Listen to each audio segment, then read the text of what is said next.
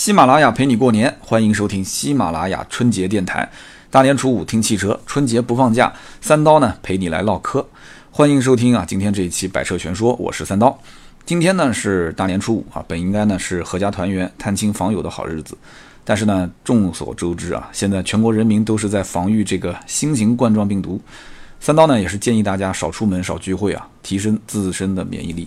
那么戴好口罩，尽可能的防止被传染。另外一点呢，也是呼吁大家在网络上多关注一些主流媒体的疫情报道，不要传播容易引起恐慌的内容。那么趁在家休息的一段时间呢，我觉得吧，反正也没什么事可做啊，可以规划规划未来的一些工作，提升一下这个工作的技能啊。结果我最近看到，呃，放假的时间又延长了啊，大家应该挺开心的，而且各地可能延的时间更长一些，对吧？那么呢，我最近在家里面也是闲的没事啊，然后我干了几件事情跟大家汇报一下。那么首先呢，就是一直在玩这个 vlog。啊，买了一些拍摄设备，但是呢，这个剪辑软件我不太会，所以之前我下载了一个这个苹果的那个电脑，叫 Final Cut。那么这个软件啊，它的一个教程，之前一直没时间学，那么最近在家里面呢，就在学这个教程。那么今年的这个 Vlog 呢，我也不想给我们的后期增加工作的这个压力了啊，我自己反正带着出差的时间剪一剪就可以了。那么另外剩下来的时间呢，呃，拿起了我的新吉他啊。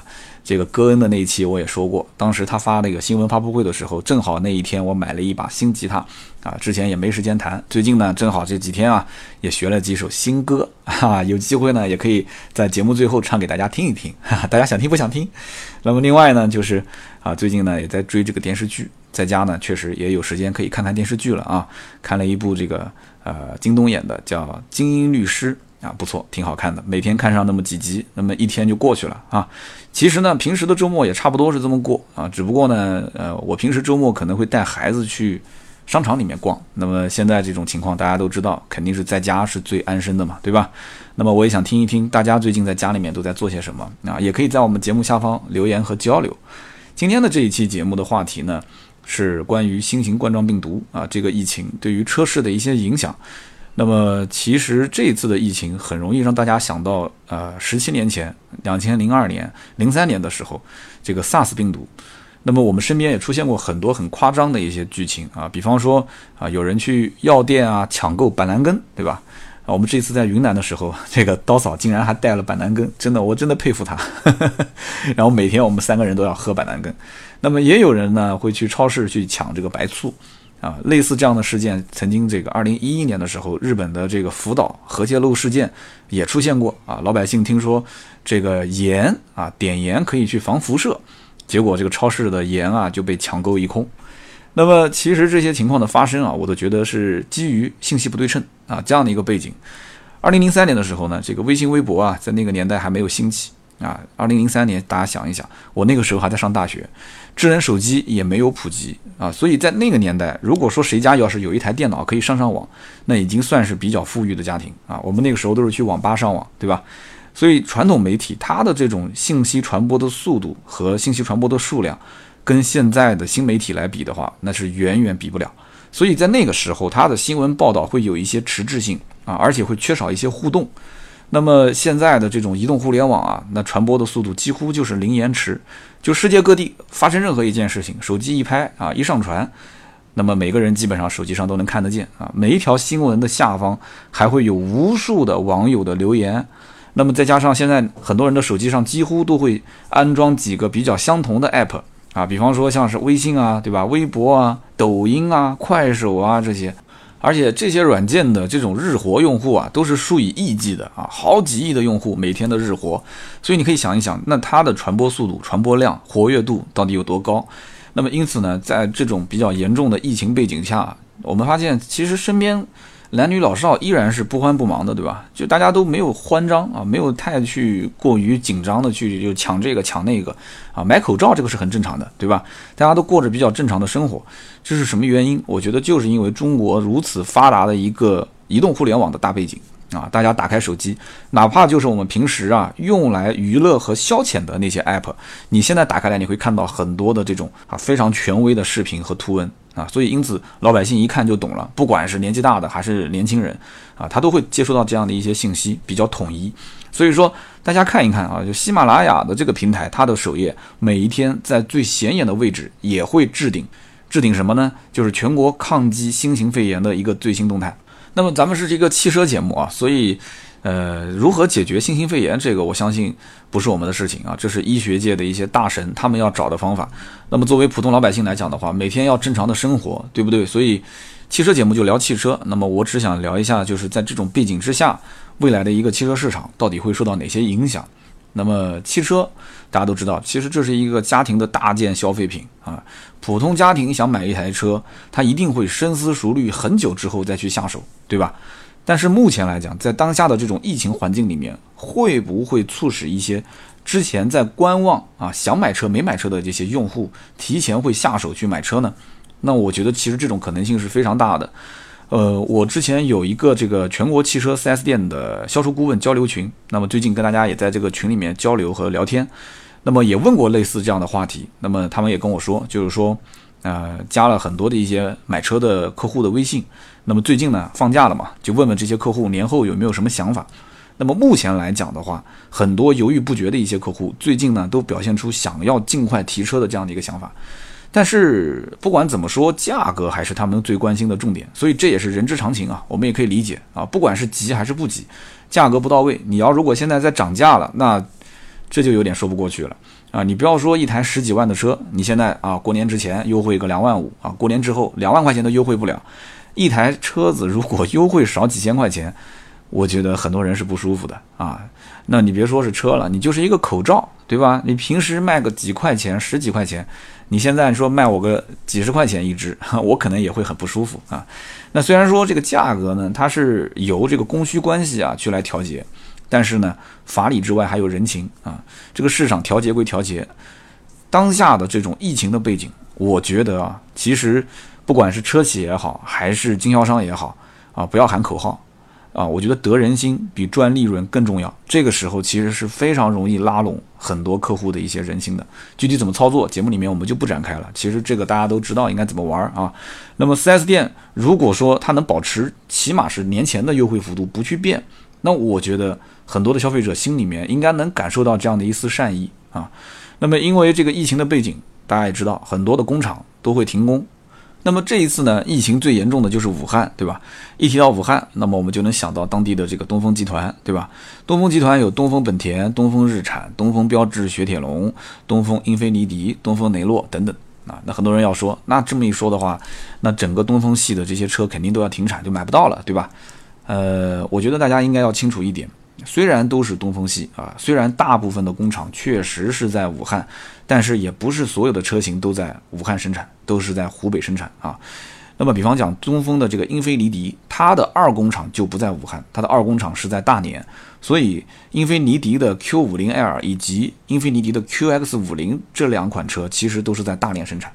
但是呢，同时大家也要知道一点，有些车它虽然不是这个东风。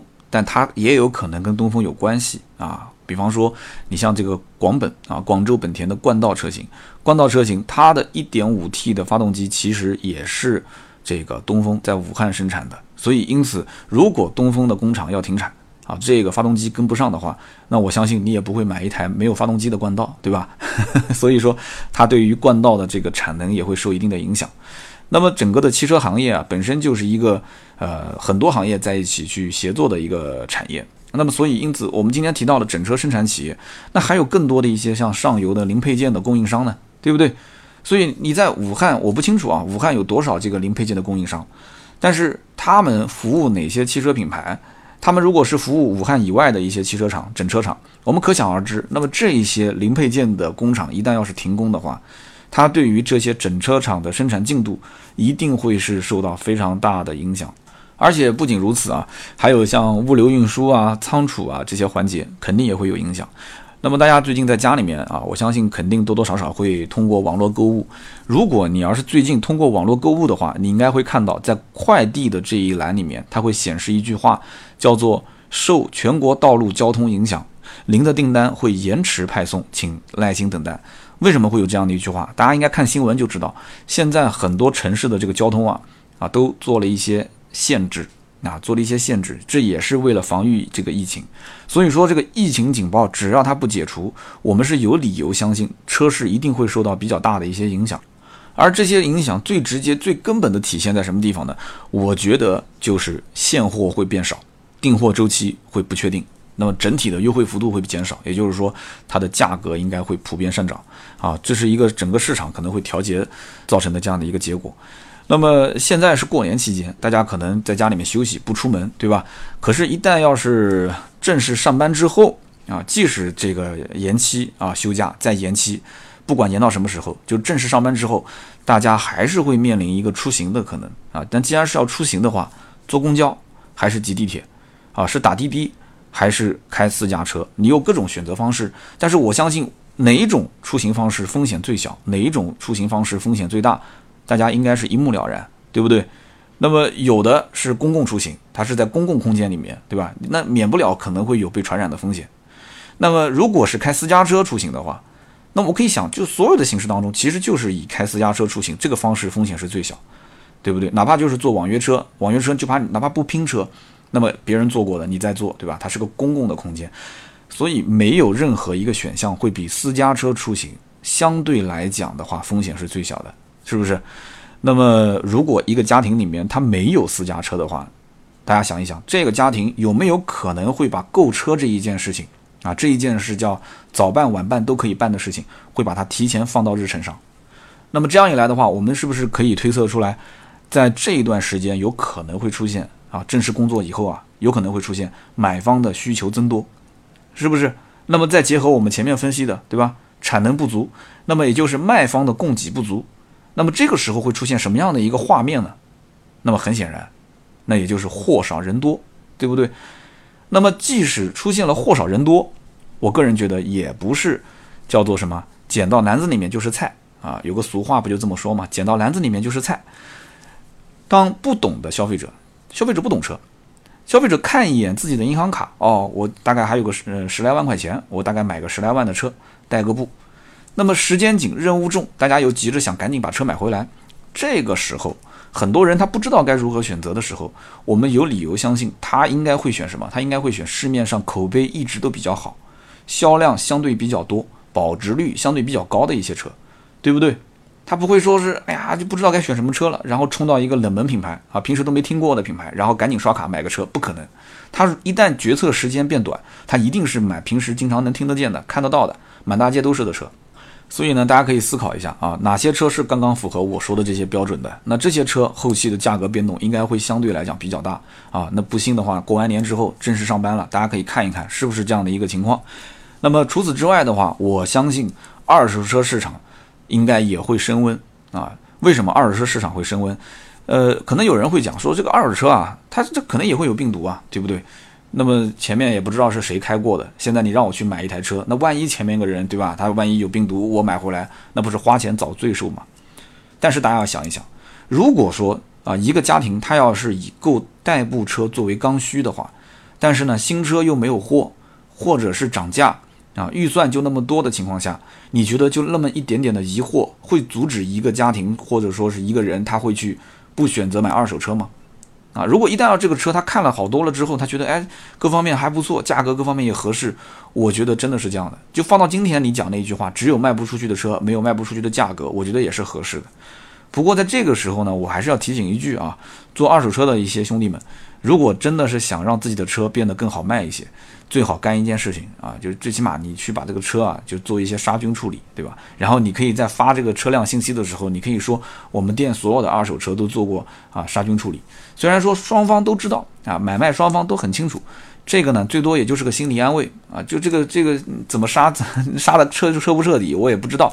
但是你只要有这么一句话啊，或者挂一个牌子在车上啊，此车已消毒，那我相信。对吧？很多人心理上还是能得到安慰的。很多的一些困难，其实就是心理上得到一些安慰，安慰安慰也就过去了。那么有的人可能听到这儿啊，就已经决定了，说好啊，那既然这么说，我就是那个刚需啊，我没有车，无论是新车还是二手车，那我就先买一台代个步啊。三刀说的，对吧？贵就贵一点了，无所谓。这个不是我说的啊，这不是我说的，所以大家不要着急。节目到现在来看的话，进度条还是能坚挺下去的，哈哈，才十四分五十秒，我们可以接着往下听，不要急，等我把话说完。说完之后你再做决定还不迟。我们可以回看二零零二年的时候，二零零二年年底爆发的这个 SARS 的疫情，一直到二零零三年的六月份，这个疫情才算彻底的解除了，对吧？那么我们都是经历过这个这个这个疫情的一个年代的人。那么其实当时的这个疫情，对于二零零二年和二零零三年的汽车市场影响并不是特别大啊，这个我可以用数据来支撑啊。但是二零零三年之后，我们再看的话，它的数据变化就非常大。那这是为什么呢？我们可以好好来分析一下。二零零二年的时候，中国汽车市场的增幅是百分之三十六点七；二零零三年的时候，增幅是百分之三十四点二。大家记住这两个数据啊，三十六、三十四。那么从二零零四年开始，就开始断崖式的下滑，下滑到多少呢？增幅只有百分之十五点五。我的天，你想想看，掉了多少个百分点？十五点五，将近掉了二十个百分点。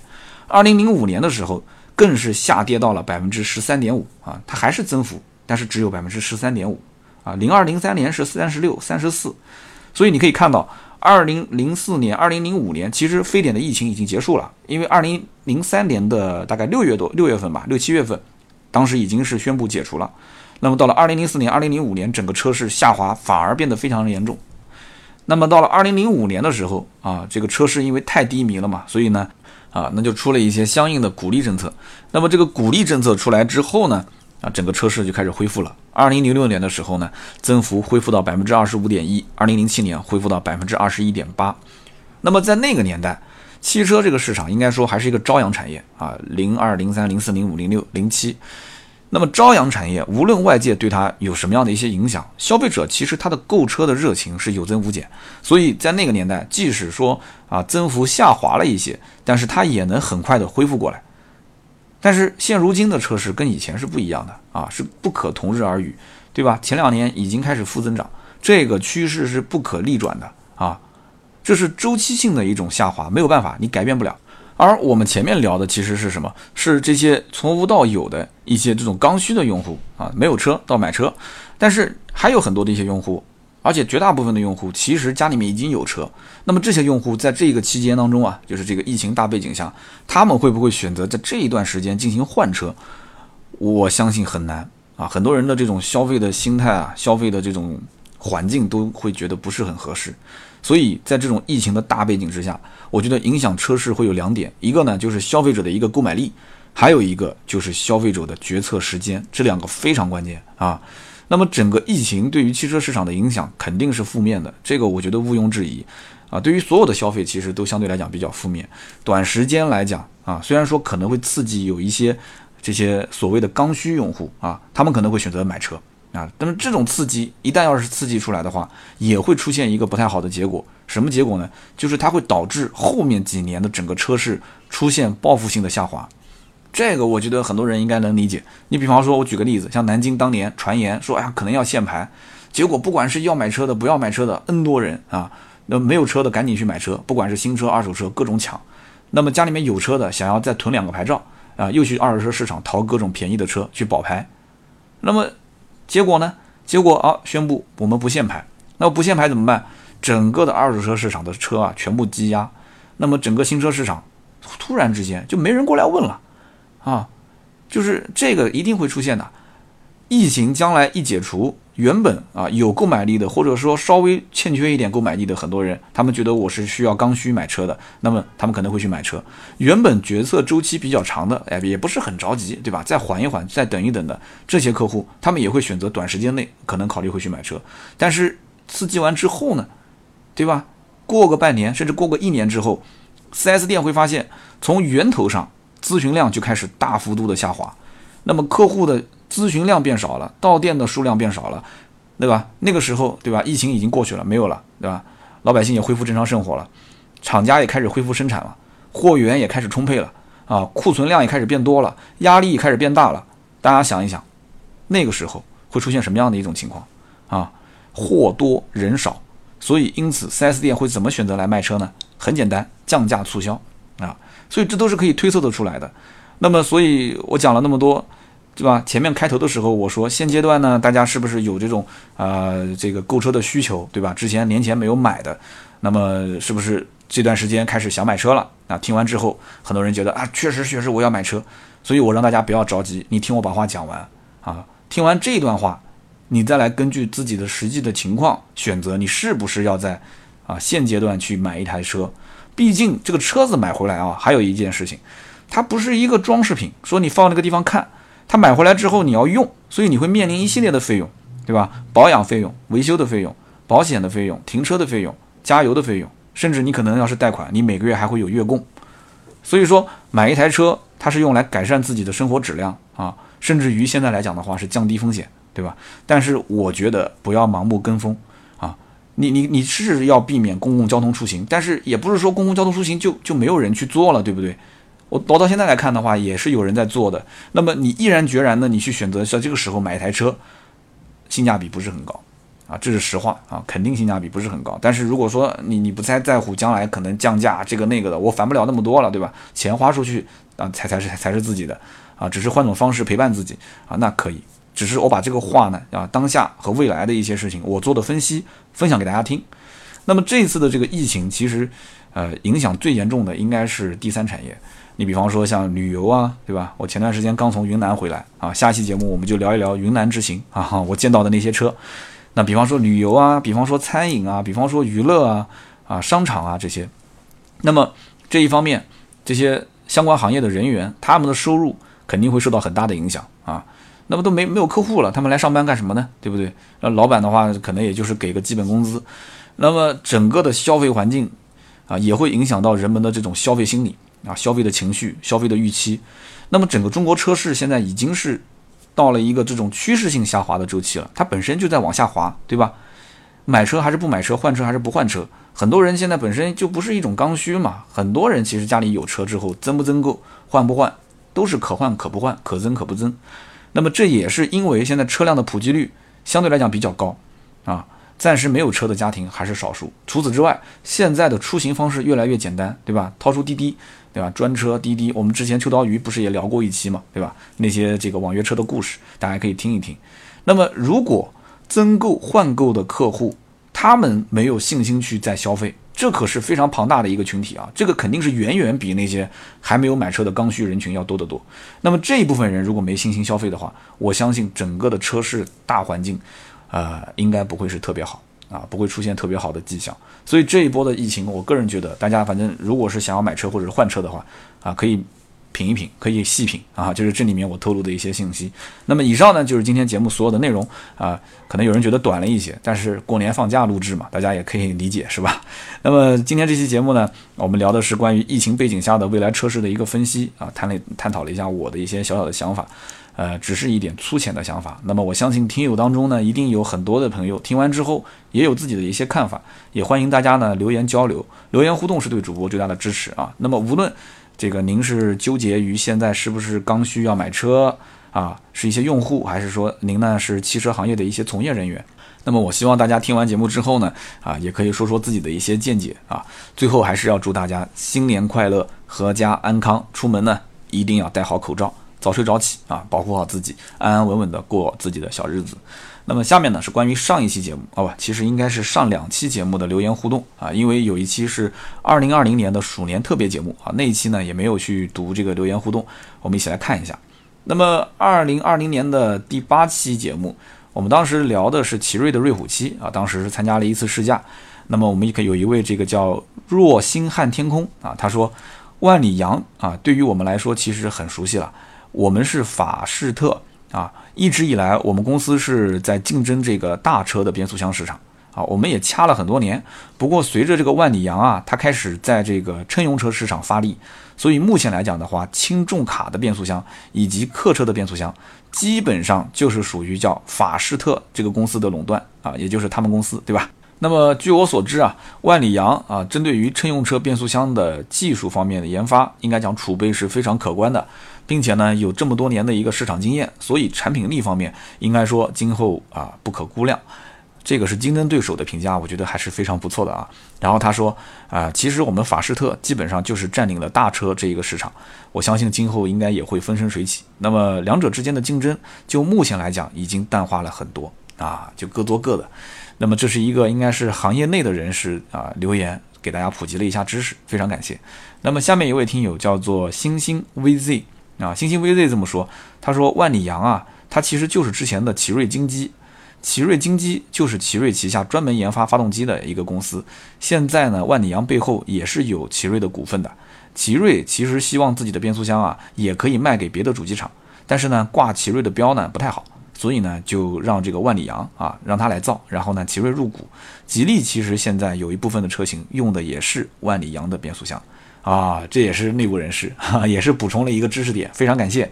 那么下面一位听友就有意思了啊，这一位听友呢是我们点赞最多的留言，他叫做斗罗大陆唐门唐三，他说：三刀叔叔啊，我是一个六年级的小学生，我听你的节目啊听了好久好久了，这是第一次留言，我也是为了拿这个节目率。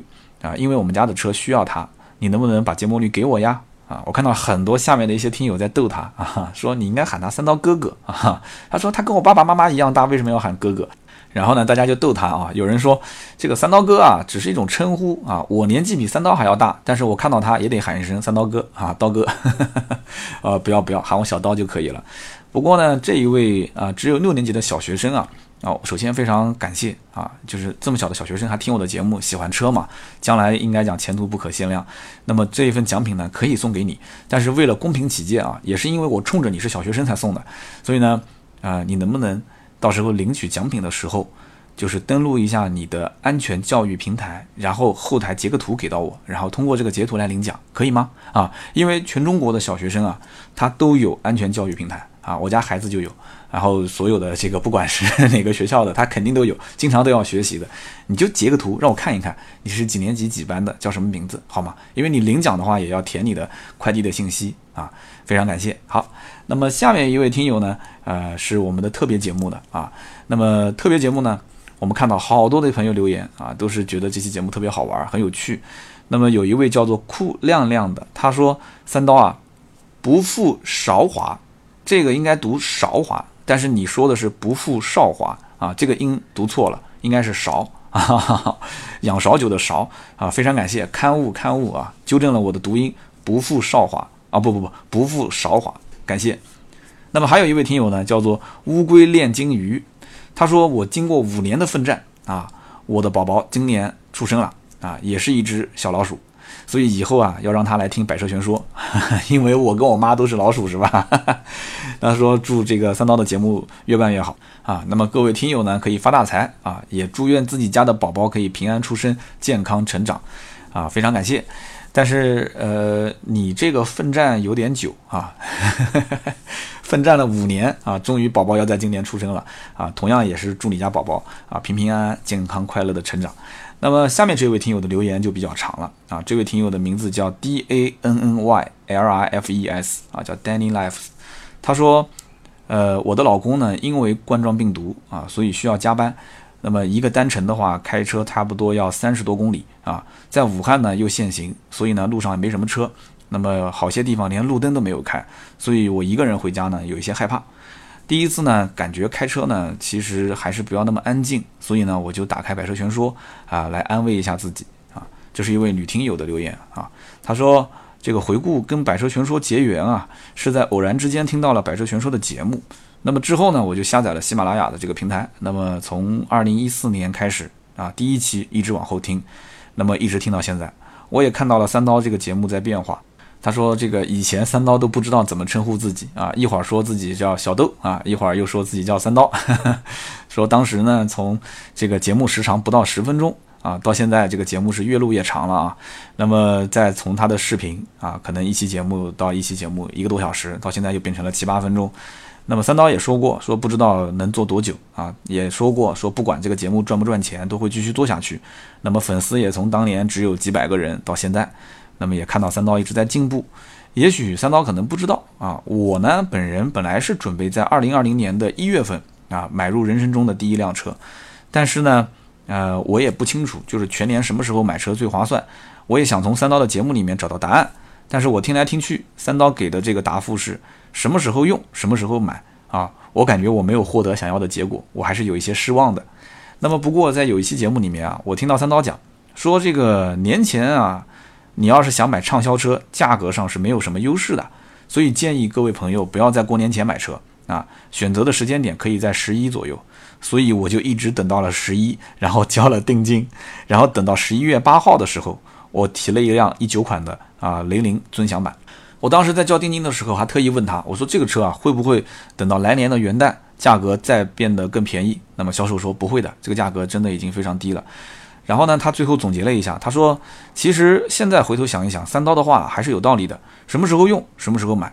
如果当时真的要是听到这一句话的话，啊，我要是能品出来这里面的味道，那么一九年的上半年，其实我就应该把这个车给买了，因为在上半年的时候啊，还可以享受购置税的减半政策。